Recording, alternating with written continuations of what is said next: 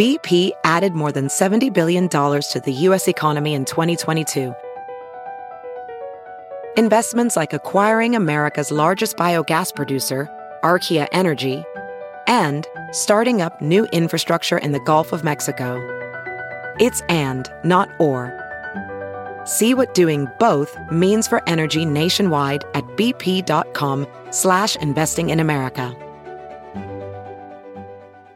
Good morning. I'm Blair Lede at Fox 2 with your St. Louis news, driven by Bomarito Automotive Group. MoDOT and IDOT crews are working 12 hour shifts to try to clear the roads. IDOT made good progress on the Poplar Street Bridge, but they'll likely work through the weekend to clear the snow. MoDOT also warns you the snow and ice won't be gone this morning since the snow was pretty dry. Even a light wind can blow it back onto the highways. MoDOT expects you will see noticeable improvements this afternoon. At least six Illinois State Police cars have been hit over the past two days days. Four crashes were move over related. Illinois law requires you to change lanes when approaching stationary emergency vehicles. That includes tow truck and road crews. Metrolink is still dealing with ice on overhead lines. Trains are once again serving every station except for Shiloh Scott. The trains are replaced by shuttle buses. The Blue Line trains are only running between Forest Park, DeBaliviere, and Fairview Heights. Trains are also down to one car each instead of the normal two, so expect delays. From the Fox 2 Weather Department. Cold morning with light snow moving through the southern counties. St. Louis received 6.6